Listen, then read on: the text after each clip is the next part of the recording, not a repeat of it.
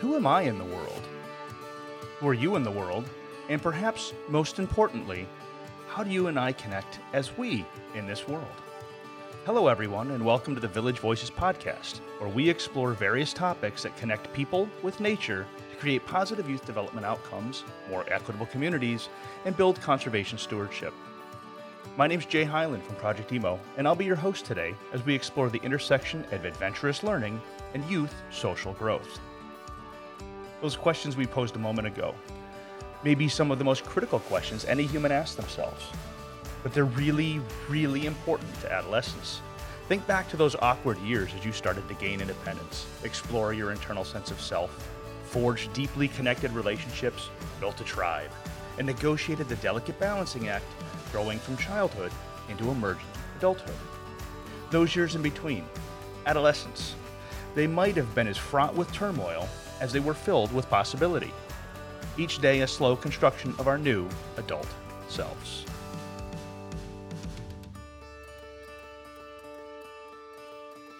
In this episode, we're going to explore possibilities to help youth grow and develop in a positive, social way through adventurous experience. Adventure education. That's a loaded term. For some, it conjures images of expeditions into the mountains, muddy boots slogging wearily up past the krummholz on the way to a remote summit. For others, it may be the adrenaline, fear, and joy sailing through the air on a zip line through the trees of a ropes course. Maybe some envision the edge of a paddle breaking the waterline, glistening in the sun as they canoe along a slow moving river in the wilderness. Defining adventure is even more challenging than living it. For some, adventure may be a walk in the woods or even a simple day in the park. Whatever the adventure may be, there is something about sharing that experience, stepping outside of our comfort zones, supporting each other, and overcoming adversity that makes shared adventure really powerful. I'm probably 50 yards away from him. And uh, as I, I'm making my tea, I look and there's a deer coming across the meadow, heading right to the outhouse. Oh, I see where this is going. That was Shawn Moriarty. Shawn has been running youth camps across the U.S. for decades. As an adventure educator, he's walked quite a few miles alongside of youth. He's also part of our Project Imo Village and the author of Ropes of Ecology, connecting people to nature, community, and place. I asked Shawn how he had seen adventurous learning provide adolescents a chance for positive group growth. He told me about a time many moons ago when he was working at a camp in Connecticut with a group of sophomores from a residential high school in the region. They were participating in a weekend team building event. We were kind of near the end of the first day, kind of, and the second day was going to be a fairly short day. We were going to do some other stuff. Um, and we were doing the wall, you know, the classic Mm-hmm. wooden wall, get everybody over, blah, Yep. blah, blah. And we had done a whole bunch of prep stuff, you know, all day long. This was kind of be their peak thing. And and they're getting ready to do it. And I knew the next day we had some some things that their teacher and I had worked on to kind of cap out the weekend. And uh, they were just eh, storming hard. And and these girls, I guess I guess they were freshmen. They, they were really storming hard. They'd known each other for a whole semester Mm. and you know so this was kind of a, a early spring retreat and uh so they're doing the wall and just storming like crazy and and it was a really first big storm that they had Mm. and um and really getting into it and and some personal stuff was starting to edge into the comments um around previous stuff that i i found out later talking to the teacher that had been going on at school Yep. right? Nothing, nothing horrible. No, no really, really derogatory things, but just those slight little barbs that were Yeah. that were ratcheting. that were Yeah, a ratcheting little things up. relational aggression. And uh, and I'm looking at the teacher, and uh, I just kind of look at him with that look like I'm gonna try something. and so I stop the group, and we we come down. You know, they they come back over away from the wall. We we step away for a little bit, and uh, I, I do a quick check in. You know, the whole thumbs up, thumbs down, thumb in the middle. You know, no no Mhm. words. I just want to get a quick quick sense. And uh, you know, we got a, we had a lot of middles and a lot of downs. One Mhm. maybe one or two finger thumbs up. You know, but um, and and everybody was just tense. Like you could see the body posturing and, and Yeah. faces were kind of scowled and and even the teacher was kind of like, oh, okay. Right. We're doing this. Being a residential school, I mean, they were used to having conflicts like this that, because the, the kids all lived together. But um, and so I, I kind of put it out there to him, and I, and I just said, you know, hey, here's the deal: you're all together for the next three and a half years. as as a, as a grade because they stay together, right? Right. And I said, if, if this is what the next three and a half years is going to look like, you know, I, I think, and your teacher might agree that you're going to have some issues, you know, and and you've got to go back to school on Monday, and you have an opportunity here. You're going to be together for the, the rest of your high school careers. And and I said, it, it you know, if you can if we can work on how to communicate with each other, and it's okay to argue. You know, went through the whole conflict is not bad, and and we start talking, and I said, let let's just start over.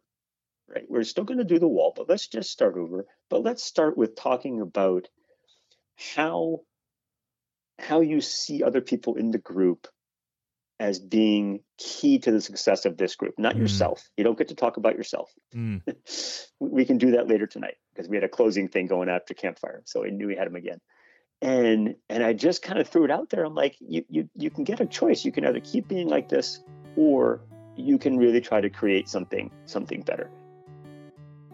Shawn told me about how he used a symbolic object to help the group process this new challenge. In this process, the facilitator uses some item as a token. It doesn't have to be fancy. It could be a pine cone, a piece of string, a ball, or even a climbing carabiner. This token helps guide reflection and can act as a focus for sharing thoughts and emotions in a way that sometimes is easier than just opening the group up to discussion.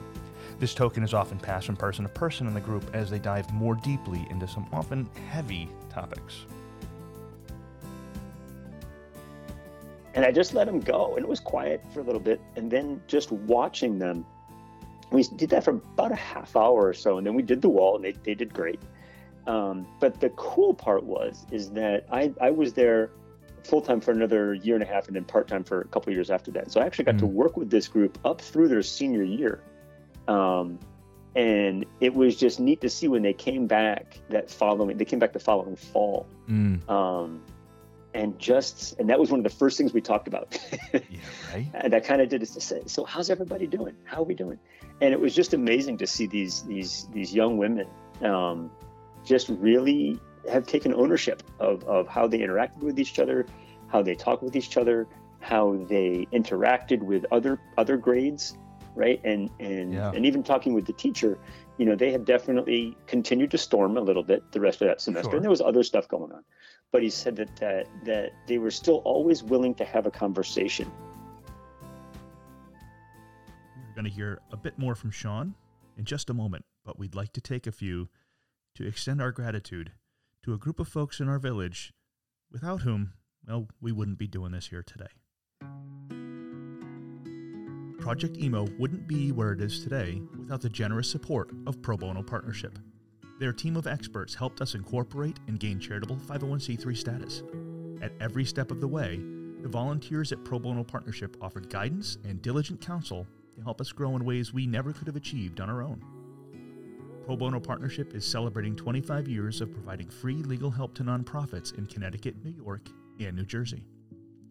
Founded on the belief that strengthening nonprofits will make stronger communities, the partnership's mission is to provide nonprofits with the legal advice and educational resources they need to build capacity, reduce risk, and enhance programming with confidence. The partnership services were never more critical than during the last two years, when the global pandemic led to shifting requirements for nonprofits and a greater need for services within communities. The partnership and its 1,400 volunteer attorneys were there to help, providing 38,000 hours of free legal assistance to nearly 900 nonprofits valued at $19 million in 2020. Pro Bono Partnership is also a nonprofit organization, and your support is what makes their mission possible. Learn more at probonopartner.org.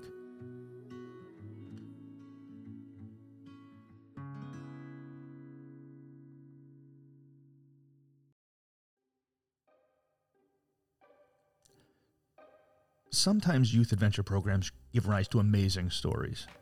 Sometimes they're epic tales of overcoming adversity. Sometimes they're heartwarming yarns that speak to a group coming together and building lifelong relationships.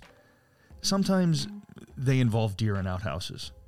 I asked Shawn to recall a tale of such total silliness from an expedition trip. um, so uh, we were in, I was in Washington State uh, with a group of kids, and we were staying in a somewhat backcountry a couple miles in, but but very frequented campground. but but pretty sparse, you know, pretty spread out. There wasn't there wasn't a lot of amenities. There was a couple outhouses and that kind of stuff. And mm-hmm. I'd always get up early in the morning and uh, to make tea and have my quiet time before all the campers woke up. You know, all eight of them. Uh, and uh, sitting there, and this kid gets up and he goes, "Hey, can I can I go to the bathroom?" I'm like, "Sure, dude, go." Right. So, and we on trips we had a rating system for going to the bathroom in the backcountry. Of course they did. Shawn told me the rather in depth system that the youth built, where they would collect up to 20 points for various aspects of answering nature's call in the backcountry. That's pretty much nirvana for youth teen boys. One of the more tasteful categories was view. If you could get a majestic view, you got big points. I suppose I can get on board with that. So off we go. And so, and he he's, he goes about halfway down to the outhouse, turns around, comes back up, and goes, "Hey, can I leave the door open?" And I'm like, "Sure, dude. It's a beautiful view." So he goes down, and I'm sitting there making my tea, and I'm what I can see him. You know, the outhouse is the back of it's facing me, and he goes down, and he's so excited, right? Because he's he's the first one up. He's going to get this. He's going to get extra view points, right? Because he's got the door open. and he goes down there, and he he goes inside. I can see the door open, right? And I'm I'm I'm probably 50 yards away from him, and uh, as I, I'm making my tea, I look, and there's a deer coming across the meadow heading right to the outhouse. Oh, I see where this is going. And I'm watching, and and in my head, I'm like, I could probably say something. I want to see where this goes. and it was a small. It, it wasn't like a buck or anything, you know. It was a fairly small deer, and it goes and it sticks its head into the outhouse. All I hear is this scream. The deer takes off he comes tearing back up to me, kind of pulling his pants up as he goes. And he gets up and he's like, That was hey deer. Meanwhile, he's trying to explain this to me out of breath. I'm rolling on the ground laughing.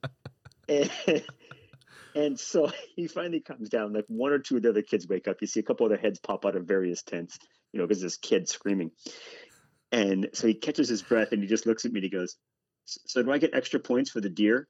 And he comes back out and it was just those moments where you know they were unfiltered you yeah. know and i think that that's such a unique thing especially on expeditions when you're away and you know you don't have that's the same societal uh, restrictions or expectations and uh, it's just it was just nice to see these 13 year old boys and a number of them went on to be counselors at that camp um, and so yeah it was just really neat yeah. those, those funny little moments where humor happens Once we were done regaling each other with stories of the silliness of wildlife and nature's call on trips, Shawn and I explored the possibilities of adventurous learning to help youth regulate emotion. I asked him for some of his insights about them regulating emotions through what can be quite intentionally challenging experiences. One of the most powerful aspects of adventurous learning is that these experiences can invite us out of our comfort zones and into a space where we can grow and adapt to new circumstances as we overcome adversity. Sometimes this is referred to as the stretch zone. The very nature of this process and dynamics of group interactions can sometimes lead to some pretty intense emotions, and that's exactly the point. I asked Shawn to share with me some of the ways he'd seen youth regulate and properly express what can sometimes be less than productive emotions during his programs. I think one thing I've always tried to build into programs is is giving kids a, a, a way out and it, and it's just hey if you need a break step off to the side yeah. no biggie you know if if you need a break just let me know or you know i, I tried to in a lot of team building uh, programs when i got older um, was to have someone whose job was the recorder right and mm their job was i give them a notepad and, and a piece of paper mm-hmm. you know um, and their job was just to take notes nice. right and, and to be objective as possible yeah. um, and but but allowing I think allowing emotions to be present in in team building because they're real. You know, so often in in school or in work, um, you know, we're kind of taught the, the unwritten rule is you, you don't bring your emotions mm. unless it's enthusiasm or you know nose to the grindstone or sure or whatever. You don't you don't bring those emotions to work. If you're having a crappy day, have it on your own time. Right. Um, but with with experiential education, that's very much part of it, and I think that you know the whole you have your you know the the, the safety zone the growth zone and the panic zone you know and, and, and being comfortable uh, comfort zone mm. um, and, and i think if sometimes if you can guide the kids rather than kind of popcorning back and forth from comfort zone to to growth zone to fear zone panic zone rather than popcorning back and forth, if we can guide them kind of in a spiral, you know, where you where you keep going, you know, into comfort, out into the growth zone, and Mm. maybe that that circle, that spiral goes a little farther out into the panic zone. Mm, Um, but I, I find if you can slowly and gradually, if you have the time, to slowly expand the the ellipse of that of that circle, right, going out going out of Mm. your comfort zone into the learning zone, um, it allows them to to regulate. mm. Right, it's not a uh, all of a sudden we have Yeah. no food, yes, yes, we're we're easing Or- easing into it. Or I've taken away everybody's, I've blindfolded everybody and made half of them mute. Right. you know um and, and so by by giving them you know unless unless i very specifically say hey this activity is going to have some surprises in it Right. um letting them know what the consequences are ahead of time because i think that very few people truly like surprises especially if it's going to make them look bad Yeah. but if we can help them and give them some of those tools you know that's why i like the things like you know the the, the hold up your fingers for um, you know how's everybody feeling or the thumbs up thumbs down um, any number of those those check-in tools it allows kids an opportunity and the facilitator to kind of gauge where everybody's going. And i think you know imagine if that was done in class at school uh, Mm. if teachers could take the time at the beginning of a class hey let's check in. How's everybody doing today? Right. you know I, I get to do that at summer camp sometimes with my staff is is to have that morning check-in or an afternoon check-in um, and just kind of get a sense hey how's how are things going that was a rough day Yeah. you know let's let's talk about it um, and it's hard because a lot of folks are not ready for that Mm-mm. you know especially the the, the college age stuff and it's not their fault because we're not taught that unless you really dig into it unless you come from a family that that really handles emotions well Mm. um, or you're lucky enough to be in a school program or have a mentor or have you know a health class that might deal with with personal you know health regulation and emotional regulation we don't get that you know Right. and, and we don't see that in movies Yes. or tv shows or books or whatever Yeah. you know we, we see a lot of snide comments and and put downs that that gets the laugh track right. um and and it, it you don't see the the real personal how to how to deal with stuff What other things do you have to share about uh, social emotional learning in your adventure? I, I think just the a couple of things. One is is the acknowledgement of process, Mm. right? And and because it's such an integral part, whether it's learning how to how to tie a knot because you're gonna then you know repel off of it later, Mm. or or build a shelter, um, or whether it's it's starting with a, a, a couple mile hike and then going up to a week long trip, or whether it's you know starting off a, a team building program with a with a, a group juggle and and going to something much much more difficult on along during the day Mm. or a week or a month, however long a semester if it's a school program.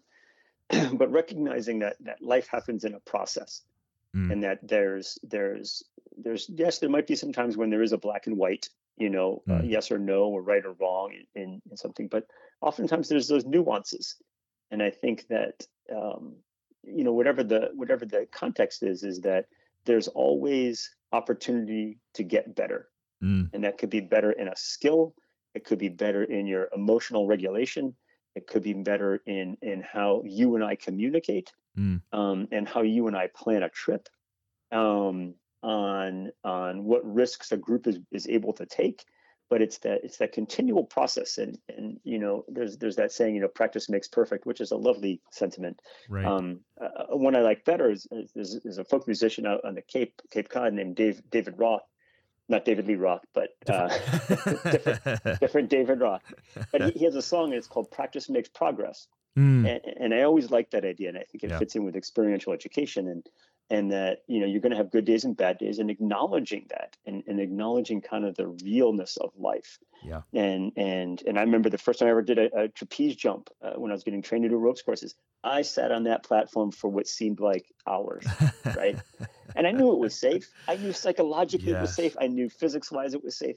Um, but just acknowledging the emotions that were there and the fear and the, and the Yeah. excitement and all those kind of things because we don't get to do that No. very often in our in our daily lives. I mean, um, you know, you always have to be cool, calm, and collected. If you know, if you're a leader, if you're a boss, or, or you don't want to let your boss see or, or your your teacher see that you're having a bad day, and Sure. and all of those things. And I think that that experiential education and adventure education really allows us to work with the the gooey, sticky, emotional Yeah. stuff, you know. yeah. and even if if you as the facilitator are having a crappy day, you know, you may have gotten up on the wrong side of the bed. Your Sure. kid was a pain getting them to school. Mhm. Um, you know, you and your significant other had a fight that morning. Whatever it was, you know, you Yeah. spilled your you spilled your morning beverage on the car.